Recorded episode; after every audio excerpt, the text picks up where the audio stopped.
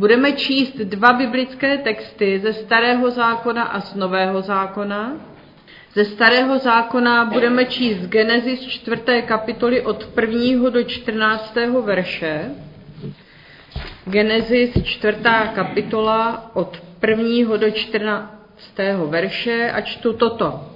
I poznal člověk svou ženu Evu a ta otěhotněla a porodila Kaina. Tu řekla, získala jsem muže a tím hospodina.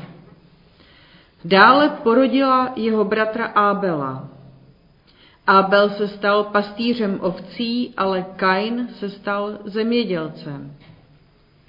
Po jisté době přinesl Kain hospodinu obětní dar z plodin země.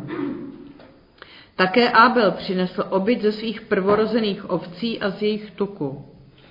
I zhlédl hospodin na Ábela a na jeho obětní dar, na Kaina však a na jeho obětní dar nezhlédl. Proto Kain vzplanul velikým hněvem a zesinal v tváři. I řekl hospodin Kainovi, proč si tak vzplanul a proč máš tak synalou tvář, což nepřijmu i tebe, budeš-li konat dobro? Nebudeš-li konat dobro, hřích se uvelebí ve dveřích a bude po tobě dychtit. Ty však máš nad ním vládnout. I promluvil Kain ke svému bratru Ábelovi.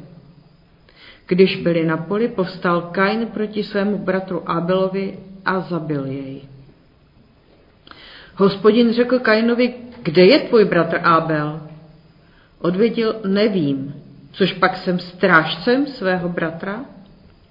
Hospodin pravil, co jsi to učinil?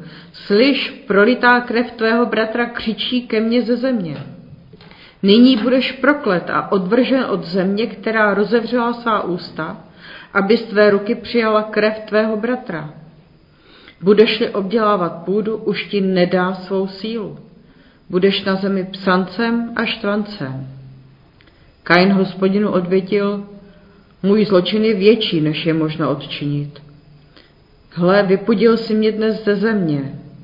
Budu se muset skrývat před tvou tváří. Stal jsem se na zemi psancem a štvancem. Každý, kdo mě najde, mě bude moci zabít. A z Nového zákona, z Matoušova Evangelia, si přečteme z páté kapitoly od 21. do 24. verše a je tam napsáno toto. Slyšeli jste, že bylo řečeno otcům, nezabiješ.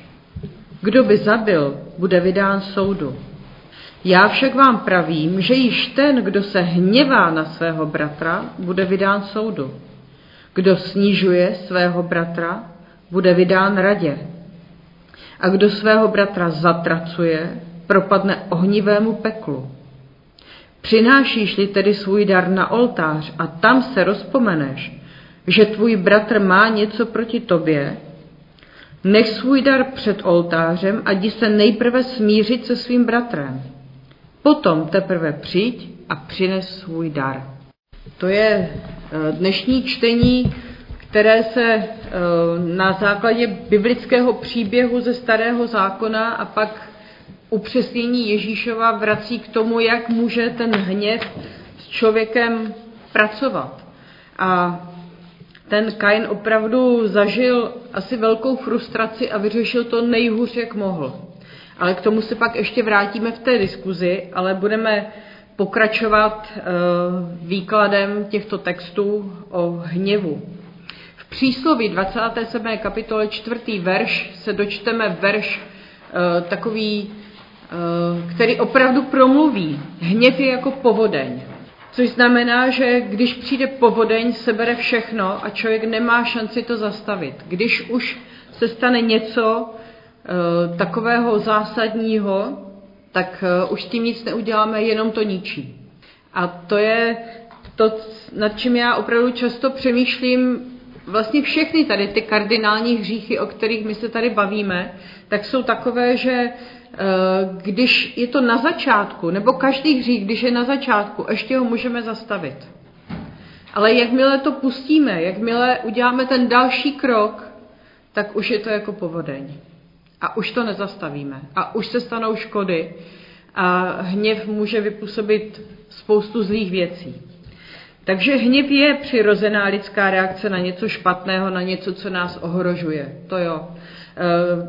Je tam asi důležité ještě si říct, jestli to ohrožení je skutečné nebo není, jestli nás to má vést k hněvu nebo nemá.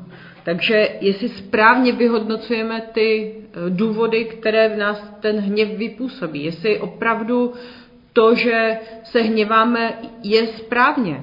Protože to, že hněv je správný za určitých okolností, je pravda. Ale pokud opravdu ten podnět k tomu hněvu jsme nesprávně si nějak vyložili a, a jednáme v tom hněvu, tak většinou nás to vede dál od Pána Boha, dál od lásky, dál od lidí. Takže přemýšlejme o tom, co v nás způsobuje hněv, jak ty pocity hněvu zvládáme. Jestli uh, je to opravdu něco, co je uh, něco opravdu nedobrého, protože když si řekneme hněv, tak vlastně ta emoce, kterou my tam vnímáme, nebo nevím, možná já sama, ale je to něco negativního. Když se řekne hněv, tak já v prvé řadě cítím nějakou negativní věc. Ale může to být i něco, co nás motivuje k dobrým činům a odvážným rozhodnutím, jako třeba Martina Lutera. Máme tady jeho citát. Psal, když jsem rozlobený, dobře se mi píše, dobře se modlím a kážu, protože tehdy se ve mně všechno zrychlí. Zbystří se mi rozum a všechny každodenní mrzutosti a pokušení mě opustí. To se teda má. Eh, v Bibli čteme, že Bůh je láska, první Janově 4. kapitole 8. verš, já vám ho tady jenom bleskově rychle najdu. Čtvrtá kapitola 8. verš. Kdo nemiluje, nepoznal Boha, protože Bůh je láska. To je krásný verš, takže eh, tohle nás vede opačným směrem. Že jo? Ale přesto čteme, že Bůh je také Bohem hněvu.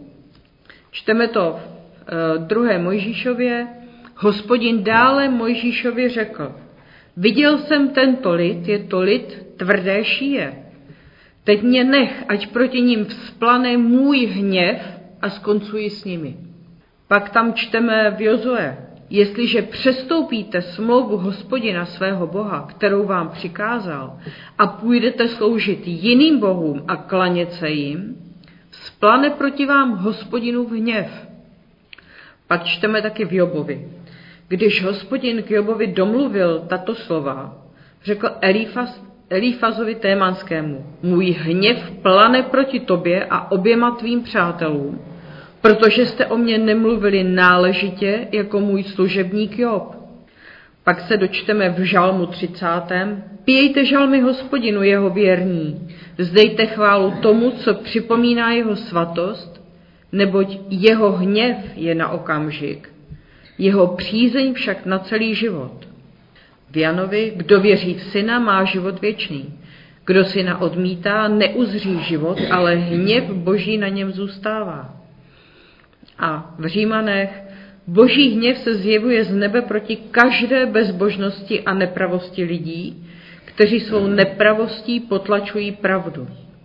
Tady vlastně vidíme verše biblické, které mluví o tom, že pán Bůh se na člověka čas od času hněvá, ale ten hněv má nějaký dobrý důvod. Je to to, když my jako máme děti, že jo, každý rozumný, moudrý rodič se občas na své děti hněvá, protože ty děti se chovají nebezpečně, nezodpovědně, chceme, aby se naučili něco nového a je potřeba jim dát tu hranici.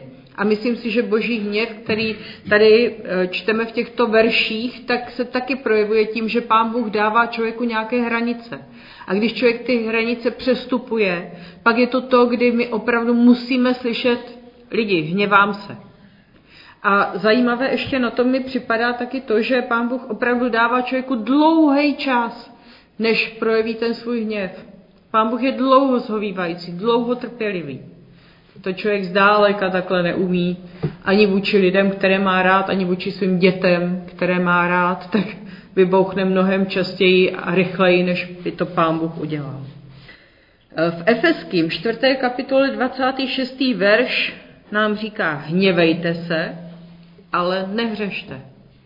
A to je podle mě klíčový verš, který eh, by nám měl tady z toho dnešního povídání se tak nějak ukázat, protože eh, ten hněv je emoce, která člověka opravdu často vede k tomu, že člověk se hněvá natolik, že to vypůsobí hřích.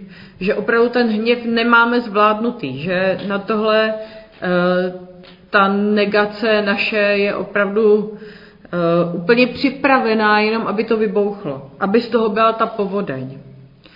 A jak uh, už jsem říkala na začátku, dá se to zastavit. A ku podivu na hněvu může být a bývá něco pozitivního protože apoštol vyzývá v originále a dokonce i v kralickém překladu správně je to tam napsáno, hněvejte se, to nám tam říká, protože v, řec, v řečtině orgizete od orge, neboli hněv, že jo. A ze všech kardinálních hříchů je hněv, hněv výjimečný, protože má dvě roviny. Není to hněv jako hněv. Není to uh, jako, že člověk si založí a si založí a je to furt stejný nebo lže a lže a je to furt stejný. Ale ten hněv může mít opravdu nějakou pozitivní stránku, pokud má dovést někoho k dobrému. Takže nikde v písmu nečteme, abychom byli pišní, cizoložili, záviděli, byli lakomí, líní, ale klidně tam čteme, hněvejte se. Ale neřešte. Jak jsme viděli, tak Bůh se hněvá a přitom zůstává svatý. Ta jeho svatost je tím hněvem naprosto nedotčená, nic se tam nestane. A hněval se i pán Ježíš. A nejenom, když Dudkami vyhnal penězoměnce, to bylo vlastně jeden jediný případ, který v Bibli čteme, kdy pán Ježíš se zachoval takovým v uvozovkách násilným způsobem, ale hněvá se víckrát. Taky se hněvá, když se Židům nelíbilo, že chce v sobotu uzdravit člověka s odumřelou rukou. Hněval se, že mu někdo brání v tom, aby vykonal nějaký dobrý skutek, něco dobrého, skutek lásky. A jak píše Tomáš Novotný, křesťanství není náboženstvím bez citu, nebo jen s city pozitivními. Křesťanství není koktejlem rozvařené lásky. Jako není to žádná sladárna, jako tak, že vy každý znáte sám sebe, vidíte tak nějak do svého srdce, do svého přemýšlení, jinak než do vás vidím já, já taky vidím do sebe. A vím přesně, že křesťanství je někdy fakt boj, že to není nic, nic sladkého, kdyby se nám všechno vedlo a už jsme žili jenom v růžovém světě bez mráčku, není to tak. Ale e, jako to, že bojujeme, je pořád dobře, protože to je ten náš život, že jo. Naše nehněvání se v rodině nebo ve sboru totiž může být projevem hostejnosti a nezájmu. Když je nám všechno jedno, tak už nás nic ani nenaštve. Ani to, že něco nefunguje. Už nás to nebude vůbec rozrušovat. A je to jako když jeden židovský dohazovač představil mladíkovi budoucí nevěstu a pak připustil, že není moc hezká. A mladík povídá, mně to nevadí.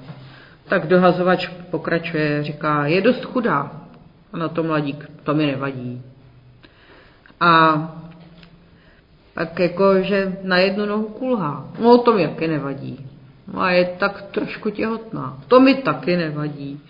No tak eh, jako dohazovač říká, jak je možný, že ti nic nevadí. A říkám, protože ji nechci. že jo, je to prostě, jako je mi to úplně jedno, jako co s tou slečnou je.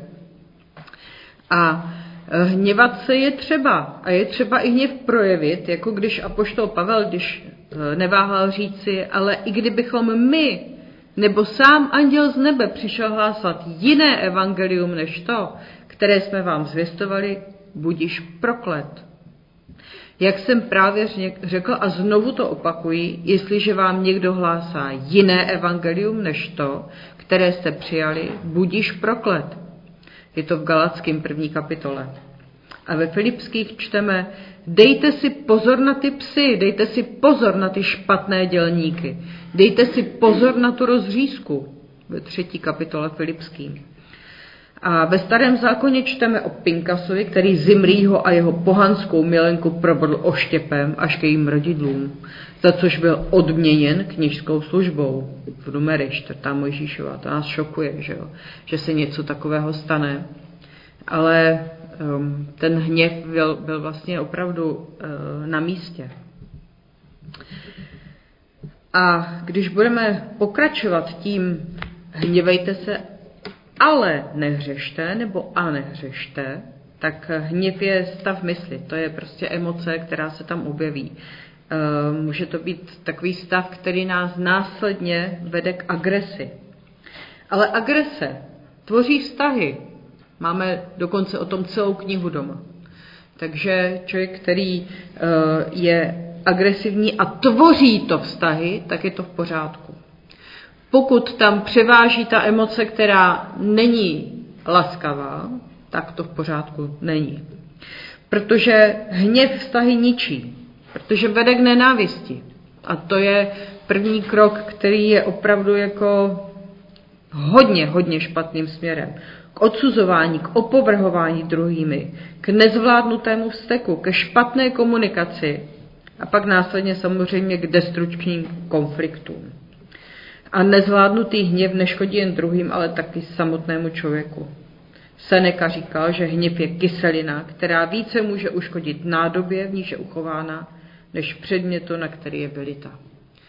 A to bude pravda, protože když to tam zůstává a člověk si to pěstuje, ten hněv, tak opravdu ho to zevnitř rozežírá a člověk se stává zlým.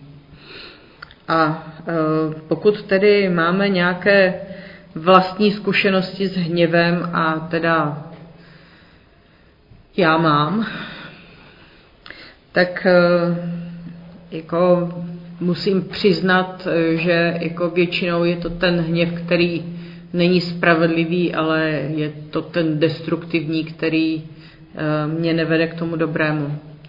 A pravda je, že naučit se hněv tak, aby to byla vlastně, aby ten výsledek toho hněvu byl pozitivní, je fakt složitý.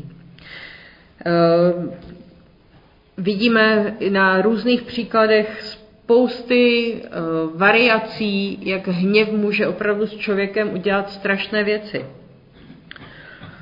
V Americe žil Charles Roberts, který zavraždil pět děvčátek ve škole Amishů protože nezvládl hněv na Boha a na sebe, když mu zemřela dcera. Prostě naprosto nepochopitelná, strašná reakce, protože místo toho, co by zpracoval svůj žal a, zármutek nad ztrátou dítěte, tak způsobí žal dalším mnoha lidem. A e, jako taky, že tady Broňa píše, co vedlo člověka z filozofické fakulty, aby zavraždil lidi.